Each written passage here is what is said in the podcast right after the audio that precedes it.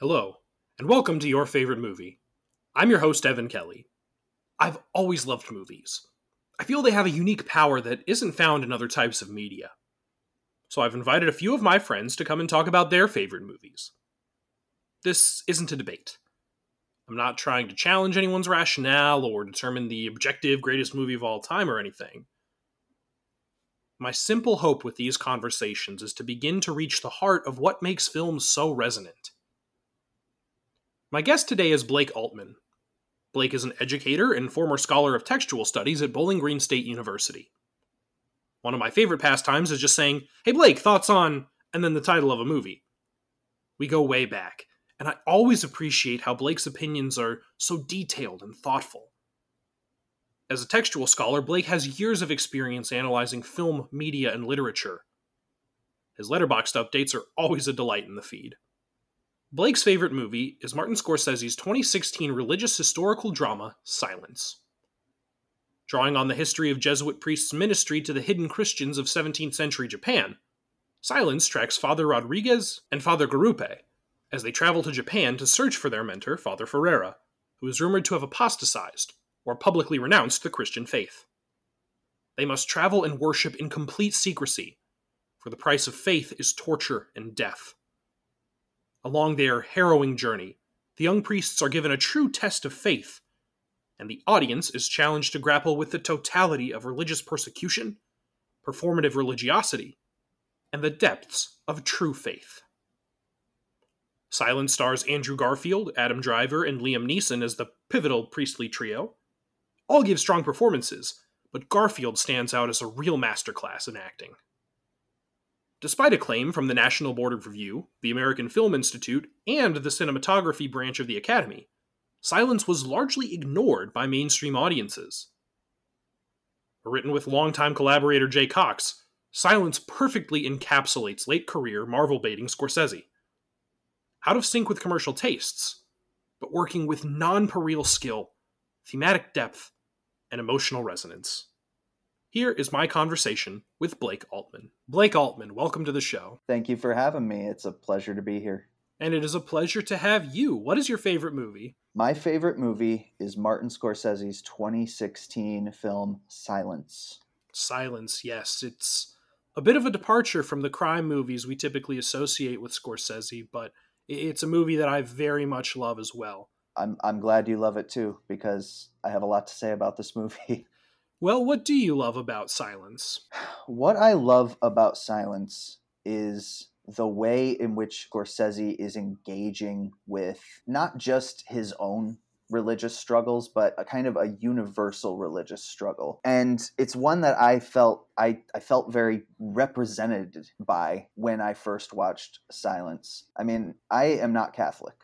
I I grew up uh, entirely Protestant evangelical for my entire life. But silence, despite largely being about Catholicism, I feel can kind of be used as an example of what a lot of people of faith struggle with at one point in their life. It was just the kind of thing that I never expected to see put to the screen at any point. The feelings I had, the the difficulties I faced, the the debates that I have had with people over it. It was all there and yeah, like I said, it's it's a little scary to feel seen by something, especially when you never expected to be, if that makes sense. Oh, absolutely. I feel like there are certain movies that have given me that feeling. Actually, specifically, First Reformed gives me that feeling.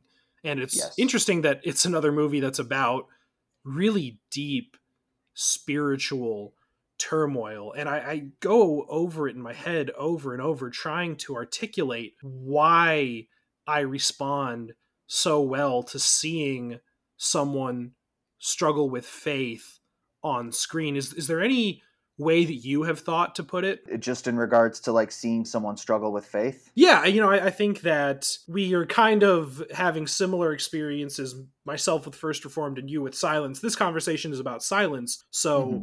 how does the depiction of inner turmoil as it relates to religion and religious expression. How does that make you feel? Well, can I give a bit of background first? Yes, please. Go ahead. Put my mindset in place. When I was growing up, my family began attending a, a Presbyterian church in the greater Toledo area.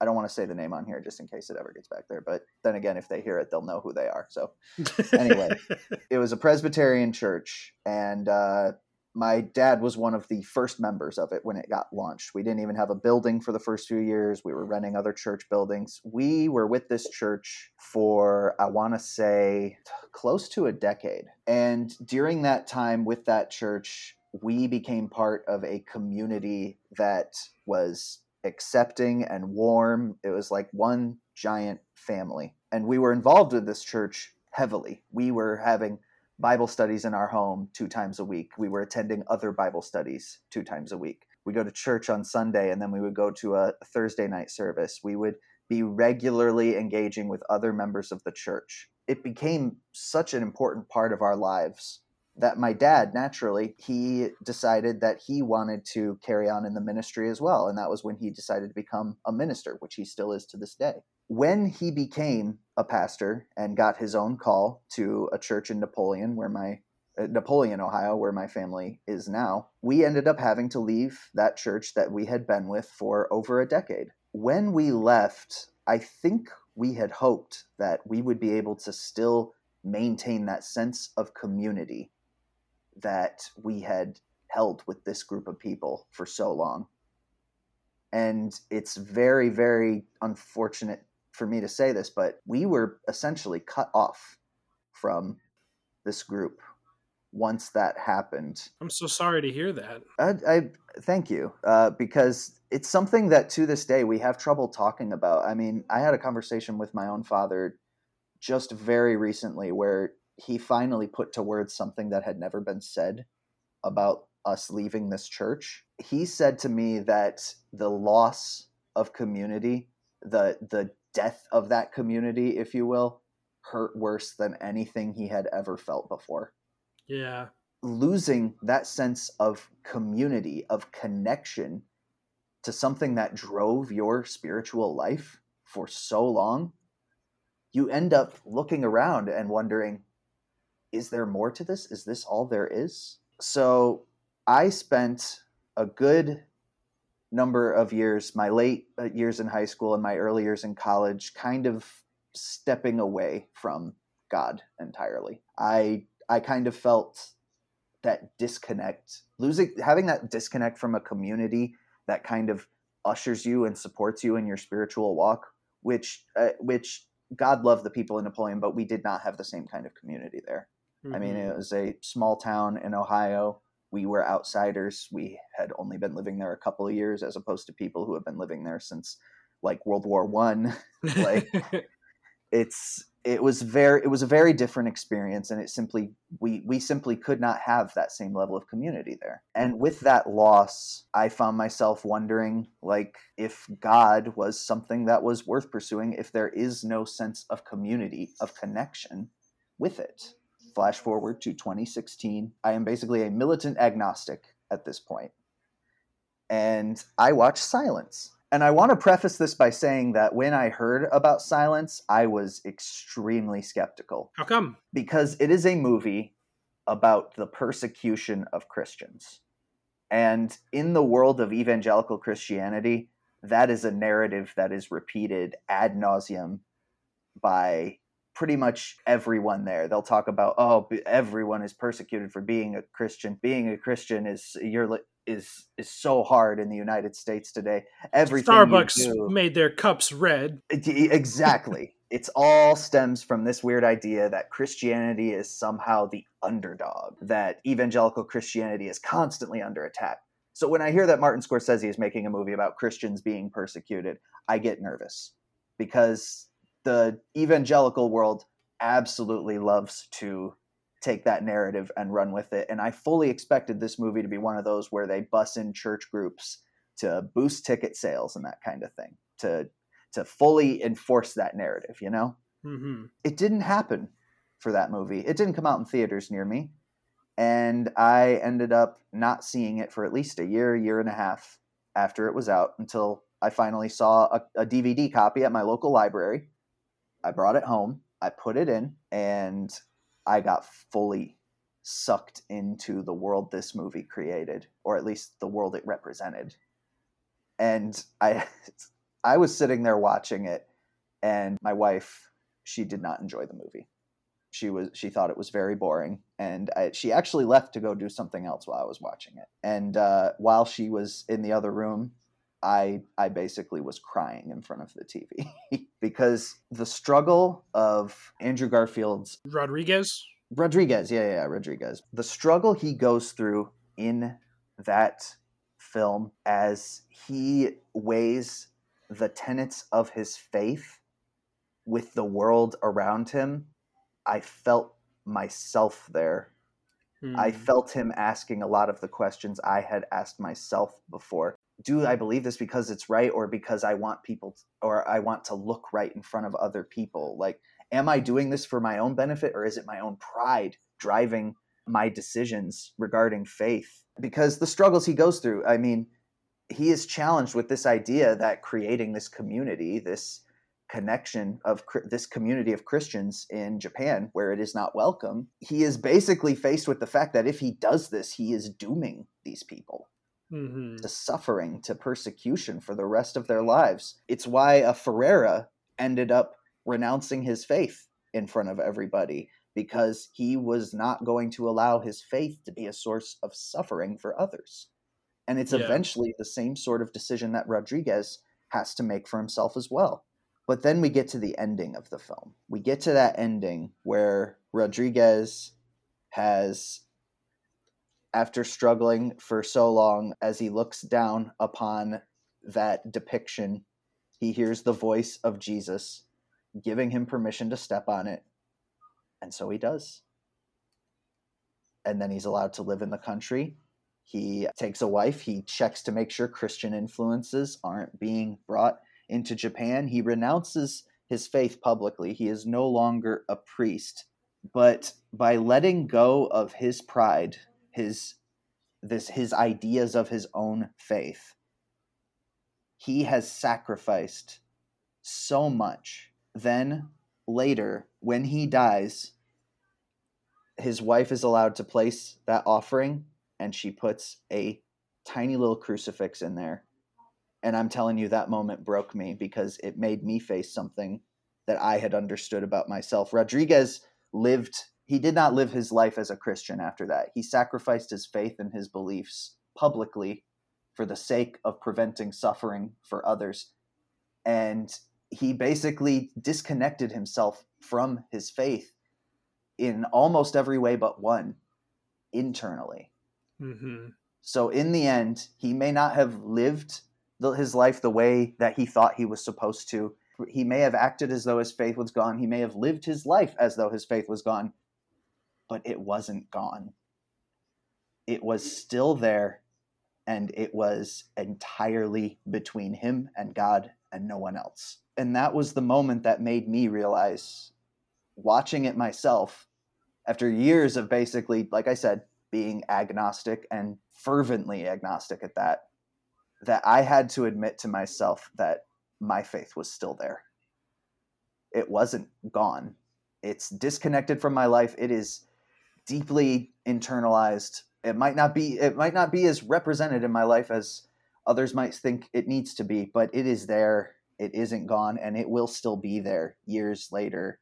I like I said, that moment this movie didn't just make me feel represented, but it made me accept something about myself that I had really been trying to not think about for so long. In this way, this movie is extremely important to me in a way that is really, really hard to, to quantify. I think that's that's such a wonderful story. I think that that is so powerful when film can get us to confront things that maybe have been buried deep within us. And it sounds like that's the experience that you had with Silence. It very much is. Blake, what do you find most memorable about Silence? I think the most memorable, I already mentioned the scene at the end when uh, Rodriguez has died and they it pans onto his hand where you see the crucifix clutched there in his dead hands. The moment that also stands out to me is the Inquisition. I think a lot about the Inquisition scene a lot, where the Inquisitor has him and these other Christians, you know, locked up. He brings out uh, Ferreira, who tells him why he recanted his own faith.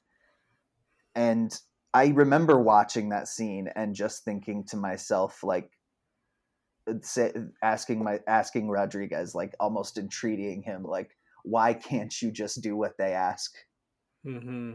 You know, it's it's it's a moment of frustration, but also a moment of empathy and understanding because I I fully understand why he refuses to deny his faith. At the same time, there is this understanding that while you might say it and you might not mean it, they might not know that, but God certainly will.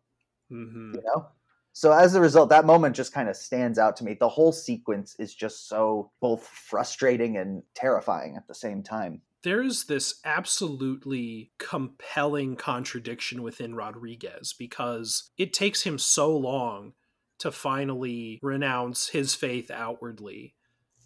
But he doesn't have the same trepidation about others doing the same. Anytime that another Christian is suffering, he says to them either directly or kind of from a distance where he's watching please just just recant. It'll be okay. Save yourself. He understands on some level that it is better to stay alive than to make this outward show of faith. But i think in addition to him being prideful and having this outward faith that he values so much it also is his identity that he has to sacrifice.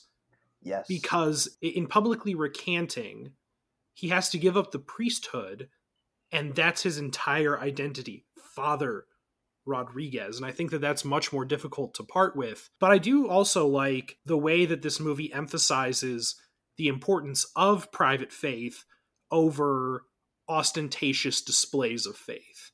Yes, it's it's one of the things that I regularly come back to as like a really reassuring like statement from somebody like Scorsese. I mean, this is a guy where Catholicism plays heavily into a lot of his films and he still identifies as a Catholic to this day, but the fact that like between this last temptation of christ uh, even kundun it, there are they are all about people who are struggling with their faith and in the end kind of come to a determination that their faith is personal and it does not require the validation of anything outside of that. Why does that theme resonate so deeply with you? The movie getting me to acknowledge that my faith still existed when I didn't want to admit it kind of made me realize that my relationship with God needed to be more clearly defined. And right after the movie basically ripped me open and forced me to confront that, it also provided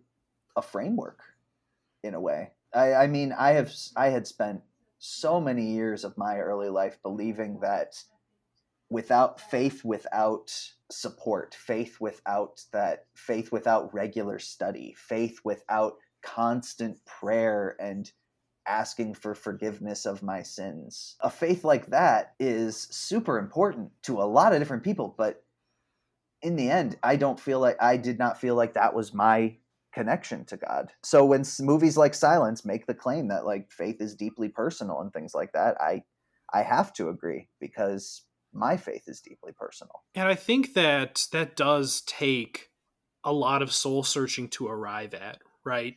We all want to believe that we are these little autonomous puppets and we can kind of wander around and do whatever, but it's actually really difficult to have confidence in your opinions and your beliefs and your values if you don't have some sort of some sort of measuring stick against which to compare. And yes. within i think a lot of more hardline evangelical christianity that is the only message you get. You have to be throwing yourself on the ground at all hours of the day in order to prove that you're a true Christian. And I, I certainly don't believe that. And I my faith is very important to me and I do identify as a Christian. That's part of why I love silence so much is because it offers an alternative right? It It, shows that God's love exists outside of all of the performativity, of all of the vitriol of the modern culture war. Some people believe that that relationship still can be very private and personal. When other people believe something, it's not necessarily going to guarantee that it's right, but if you see a belief that you hold endorsed by someone else, someone you can tell who has put a lot of thought into it, Mhm. it gives you more confidence in holding that belief yourself. And I think that that emotional experience of maybe feeling like, hey, I'm not so alone is one of the most powerful things that film can do. Absolutely. I could not agree more. It's and it, it is interesting you bring up like the measuring stick idea. I I think that it's something that has kind of become a defining feature of a lot of evangelical Protestant theology, especially in the United States. I it, it might be true elsewhere, but I can really only speak to the American experience. hmm It seems like I mean every almost every church I went to uh, when I was a kid almost always had a point where when you are discussing sin and what is right or wrong, you would always end up comparing to someone else. Uh, I had one pastor once compared uh, how the Baptist belief is very different from the Lutheran belief because the Mhm. Lutherans are wrong. Or, you know, every single Protestant church will go on and on and on about how Catholicism is wrong. Uh, there are always sinners out there who just live in sin and don't and don't change their ways and don't ask for forgiveness don't you don't want to be like them don't be like them it all becomes a point where it is instead of be like instead of do this it is don't be like that hmm when your when your faith ends up being defined by what other people aren't it ends up just being kind of a very negative thing overall. Like it is a instead of you building building your worldview around what you do believe you are considering yourself better than someone else because of what you don't. Yeah, and I think structuring your worldview that way, the most tragic thing it does is that it makes you look for villains in Yes. your fellow human beings. yes And that's not what Christ was about. As Christ was hanging on the cross, he said of the people who crucified him, who he could have made the ultimate villains as they were literally taking his life, he said, Father, forgive them. They know not what they do.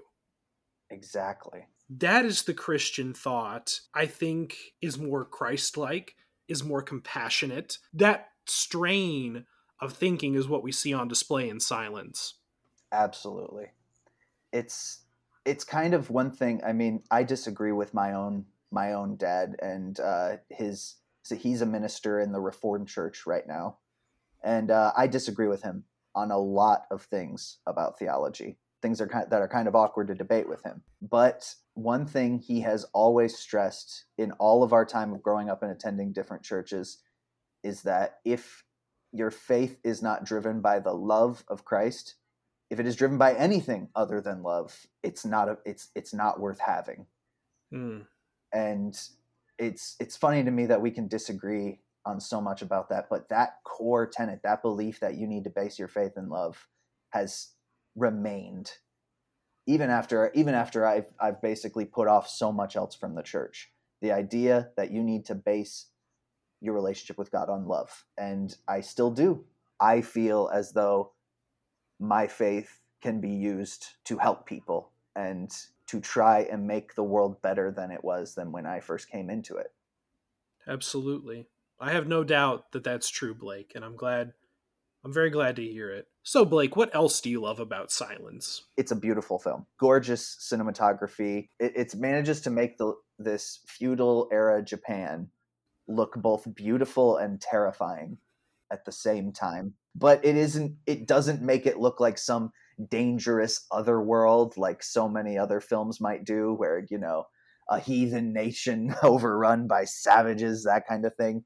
He doesn't hmm. do that. It would be very, very easy to make this kind of movie and make the Japanese government and the samurai look like monsters. This movie actually manages to it makes it very clear that they are, you know, They are humans. This is a human conflict. Yeah, I think that it does depict that Japanese regime is very brutal because, yes. I mean, take out the context of it being Christians persecuted by Buddhists, any sort of religious persecution where someone is murdered for their faith is really bad. And yeah, I, I, don't think the movie shies away from that. But to your point, it is absolutely true that he doesn't show them as doing it out of ignorance or backwardness. There are such brilliant scenes where Rodriguez is talking to, in a way, the Inquisitor, and they're having these sort of philosophical sparring matches. And we know that the Japanese are just as intelligent as the Europeans. We know that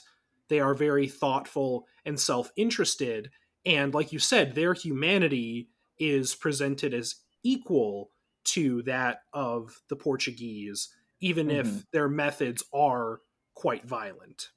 Yes. The the thing about silence too that gets me is I, this is not a theme that Martin Scorsese was trying to interrogate. To be abundantly clear before I say this, you are correct that this film depicts the Japanese regime as brutal. They are brutal. They are torturing and killing people for their beliefs, which is wrong on every level. Part of the reason that the Japanese government even did that is because Christian missionaries were often the forefront of a colonial machine that moved into a lot of different countries. It started with Christian missionaries. They would spread Christian doctrine, but then they would spread other doctrine. People would become more accepting of American or other, or in this case, it could even be British or other colonial power it could very well undermine the government as a result. And the Japanese government, recognizing that, decided to spare no quarter and they reacted to it brutally and horribly and with evil efficiency. But again, I, I, want to be very clear this is not me endorsing the slaughter of Christians by the Japanese government. I, I do not endorse or condone the killing of Christians by the Japanese government. I want to know what you make of Kichijiro as a character. He's initially the sort of translator or guide that takes Rodriguez and also Garupe, played by Adam Driver, my boy. Yes. He is presented as someone who denies his faith as well, but he really is a Christian. He saw his whole family murdered for their beliefs but he was sort of the one who gave it up, but he asked for forgiveness. And then he, throughout the movie, there's this cycle of Kichijiro betraying Rodriguez and turning him over to the Japanese authorities and then asking for forgiveness again and again. What do you make of him? You know, Kichijiro is a very interesting character because I do feel like, again, because Martin Scorsese is such a talented filmmaker, he is able to portray these people as much more than just a one-sided foil for another character or you know a plot device given form kichijiro is very interesting because he is a guy that he regularly claims to have renounced his faith but i think he and rodriguez share something very similar where neither of them fully lose it. Kichijiro was a guy who heard the message of Christianity, was deeply touched by it and devoted his life to it and all that did was bring him suffering even with all of that suffering and that and the loss of his family and his descent into drunkenness and all of that it never goes away because i think deep down the message of the faith still touched him deeply and that's not something you can get rid of even when in the face of horrible adversity the fact that after everything that happened to him and he still asked for forgiveness from Rodriguez and he still carried around the little religious amulet and stuff just indicates to me that that suffering does not kill faith in the way that the Japanese government had hoped. I'm not sure that any characters actually fully renounced their faith. I'm not even sure that Ferreira did in the long run, although I do think the movie leaves it a bit ambiguous. Well, I think that the moment that's kind of the tip off on Ferreira is when they're he and Rodriguez are inspecting the Christian imagery that's being imported into the country and he refers to Jesus as our Lord and Savior. And mm-hmm. Rodriguez kind of does a double take. He's like, wait, you said our Lord. And Ferreira says, I doubt it, but he definitely said that. I think that that's the symbol that he too is one of those who is keeping the faith silently. You you grew up Christian too. I'm sure you heard I'm sure you heard this little light of mine all the time. Yeah. Mm-hmm. I mean that's all based on the proverb where you're not where they tell you not to hide your faith under under a bushel and to allow it to flow out into your everyday life. But in this case, these are people who are directly faced with the fact like you need to put it you need to hide it away. Mm-hmm. You must or people will suffer as a result.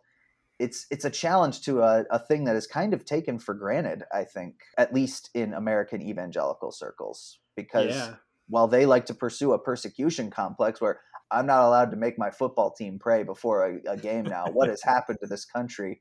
Versus, you know, people who are actually very, very seriously and severely suffering for their faith. Yeah, versus like Uyghur Muslims. Been, yeah, yeah, versus being like mildly inconvenienced by. Yeah. by it. And that's what I think the narrative significance of the film is is it's about Rodrigues having a dogmatic and shallow understanding of faith as being outwardly performative and in the end he learns it's not that at all it's mm-hmm. about mm-hmm. those quiet moments with you and God. And to loop back to Kichijiro a little bit, I think that the way that Rodrigues learns all of that is through a real test of faith. And I think part of the test of that faith is challenging him to embrace the radical forgiveness of Jesus Christ. And Kichijiro is the one who tests him because you you just have no faith that this guy is ever going to actually change his ways, right? He yeah. is an inveterate sellout, yet Rodrigues, even though you can tell he starts to get frustrated, he still forgives. And I think mm-hmm. that I find a lot of beauty in that as well. Yeah, I think that that's kind of an illustration of what what exactly Rodrigues's faith is for him. He sees it. He, I mean, he is approaching it from a sense of love but I think in a way that also makes is what makes it so difficult for him to deny it because he sees his yeah. faith as an extension of love and he's horrified that what he sees as an extension of love would be used as the opposite of that. Yeah, that's a really good point. I guess it just kind of illustrates that if you don't have your faith tested and challenged, how will you know how strong it really is? Yeah, and I think that that faith test can come in a lot of ways. I think that's probably what you experienced when you lost that faith community and had to kind of strike out in a new environment in Napoleon. I don't want to speak for you, but does that sound accurate? No, I would say that that's incredibly accurate. It was a test. Uh, it was a test of like my whole family's faith, basically. How much of it was couched in the fact that we were doing things for the church seven days a week, and then suddenly we no longer are would yeah. we, we had to ask ourselves does our faith stand up to that i mean for my father obviously it did uh, my mom it, it also stood for her but i know for me my faith really took a beating what else about silence do you find so appealing? On top of everything else, I think that silence is a really interesting insight into Martin Scorsese himself. He is already an acclaimed filmmaker with a career spanning several decades at this point. And has done so much for film as a medium in his years as a as a filmmaker. It's really interesting to see the kinds of stories, the kinds of narratives that he values and he feels are important to share. Everyone knows him for his gangster films. Once you get beyond those, he's also made a lot of personal films about faith and disillusionment and you know the kinds of struggles that you come up that you reach in your life when you've reached a point where you you don't know what's ahead or don't know what else to do. I mean, I just I just watched just a few days ago. I watched Bringing Out the Dead for the first time, which is it's not a religious film, but I do feel it is somewhat spiritual because Nicolas Cage is an EMT who has seen the worst that humanity has to offer in the people that he has had to help save and the people he couldn't save. And is just so tired and burnt out and doesn't know how to go on. Martin Scorsese has so many films like this. I mean, Last Temptation of Christ, he asks himself, what did Jesus think about everything that happened to him? In Kundun, he asks, like, what does the Dalai Lama think about being the Dalai Lama? He is clearly somebody who has faith on his mind very often. And so he uses the money from his very popular gangster pictures and things like that to make these deeply personal films about internal struggles with faith and the world. And I find it just endlessly fascinating to see the ways in which this now uh, how old is he now? He's he's got to be almost 80 right? I think he's probably about 435 years old. Okay yes. 400 a 435 year old kid from brooklyn.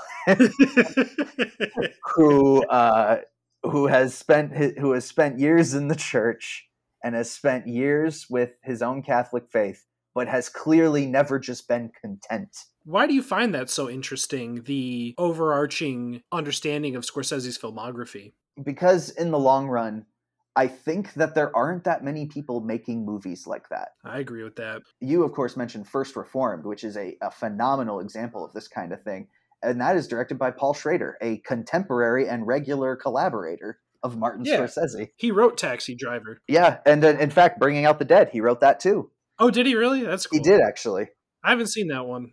I, would highly recommend it. I think you'd enjoy it. Movies that are examining that kind of internal struggle are very few and far between these days. You definitely won't see them at your multiplex. The ones that do don't tend to get a lot of attention because, and I'm going to turn into an old geezer for a second and say that I feel like a lot of audiences don't want movies that are going to make them confront aspects of themselves. I, I don't know if that's a controversial thing to say, but I do think when the average moviegoer goes to the movies, they aren't looking for an interrogative experience. Yeah, and I think that that's kind of where Scorsese's commentary about the Marvel movies comes from, right? He said yes. that those are those are like theme park rides. They're just supposed to be really thrilling visceral experiences and he draws the line in stating that cinema is about human emotion.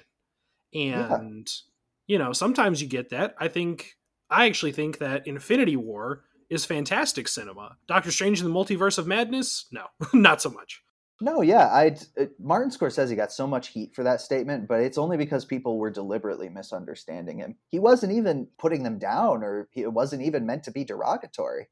He was saying that they have a place in the world of film. His only issue was with the fact that the theme park rides are all you can get made these days. Yeah, and that's where the issue lies because in the midst of the theme park rides, you should also be able to have personal and emotional experiences. Blake Altman, thank you so much for coming on the podcast. It was a pleasure, Evan. Thank you for having me on.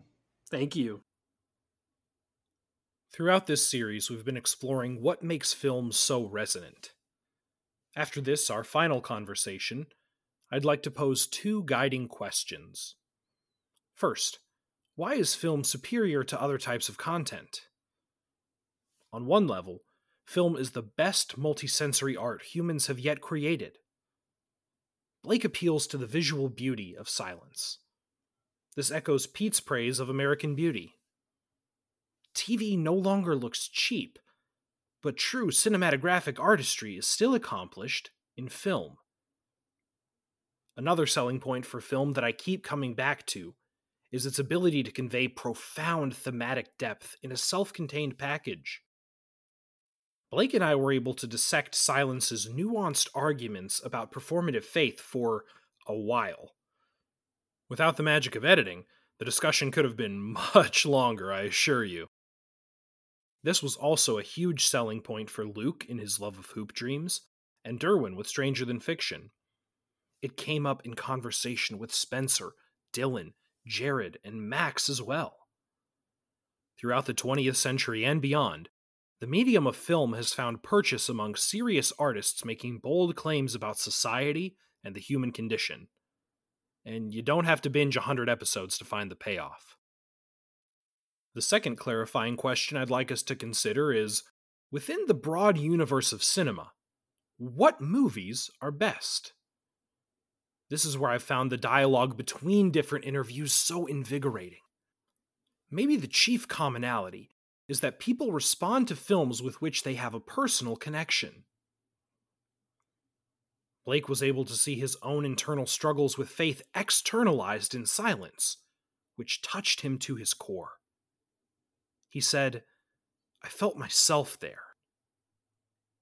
We also saw personal connections with Derwin's identification with Harold Crick, Joe's love of food, and John's family connection to the Princess Bride.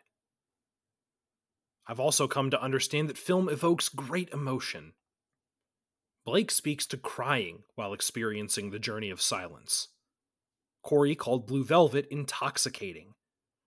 Even laughter can be a strong emotion, as demonstrated when discussing comedies with Sherelle and Max. At their best, good films can help us work through complex issues, both personal and societal. For Blake, silence made him face the persistence of his private faith.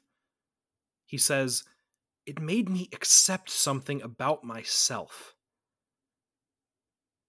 This connection to identity reminds me of Spencer using young adult as an anchor in a transitional time in his life. I understand that not every film can be truly transformative, but those that are have an incalculable impact on our lives. Perhaps more than anything, I was so glad that Blake and I were able to discuss faith on film. We had a lovely discussion about rejecting performative religiosity in favor of personal spirituality. As I've done further reflection on silence and my own relationship to it, I've wanted to also say I love how it makes the argument that God's silence should not be mistaken for God's absence. In my own life, there have certainly been times where I've felt as though my prayers have not been answered, that I've been forsaken and left alone on this cold, uncaring rock. But when Father Rodrigues is at his breaking point and finally hears the voice of God, it helps me to believe as well. Cognitively, I know that it's fiction, but it still helps me believe. Such is the magic of cinema. This series as a whole has done a lot to help me clarify my own thinking about the movie First Reformed, which may well be my favorite. Another religious drama, First Reformed uses the narrative of broken priest Ernst Toller, played by Ethan Hawke, to probe the fundamental duality of hope and despair. This resonated with me at a time in my life where I felt my own hope overwhelmed by despair. I can't say I've found another medium willing to tackle matters of faith with as much depth and sensitivity as film. I have no doubt the First Reformed coming into my life when it did improved my existence. I don't think I can discount the salience of this revelation. I once read David Ehrlich's review of I Can Only Imagine. He panned the film, writing in part Art can be affirmation, but affirmation cannot be art. I've always hated that review. The film is not beyond criticism by any means, but his central premise is achingly reductive. Art requires depth of feeling, and affirmation is nearly impossible to top. At the same time, I realize not everyone feels this way. Film is generous enough to accommodate all. Maybe the first half of Ehrlich's ill fated quip has some merit. Art can be affirmation we as the audience have the privilege of imbuing films with our own thoughts and feelings. That personal connection transcends all else. Your favorite movie was produced and edited by me, Evan Kelly. Logo designed by Walker Kelly. Music by Morgan Bennett. Special thanks to Lindsay Kelly and all of the guests who made this show possible. Going on this journey with all of you has meant a great deal to me. Again, thank you.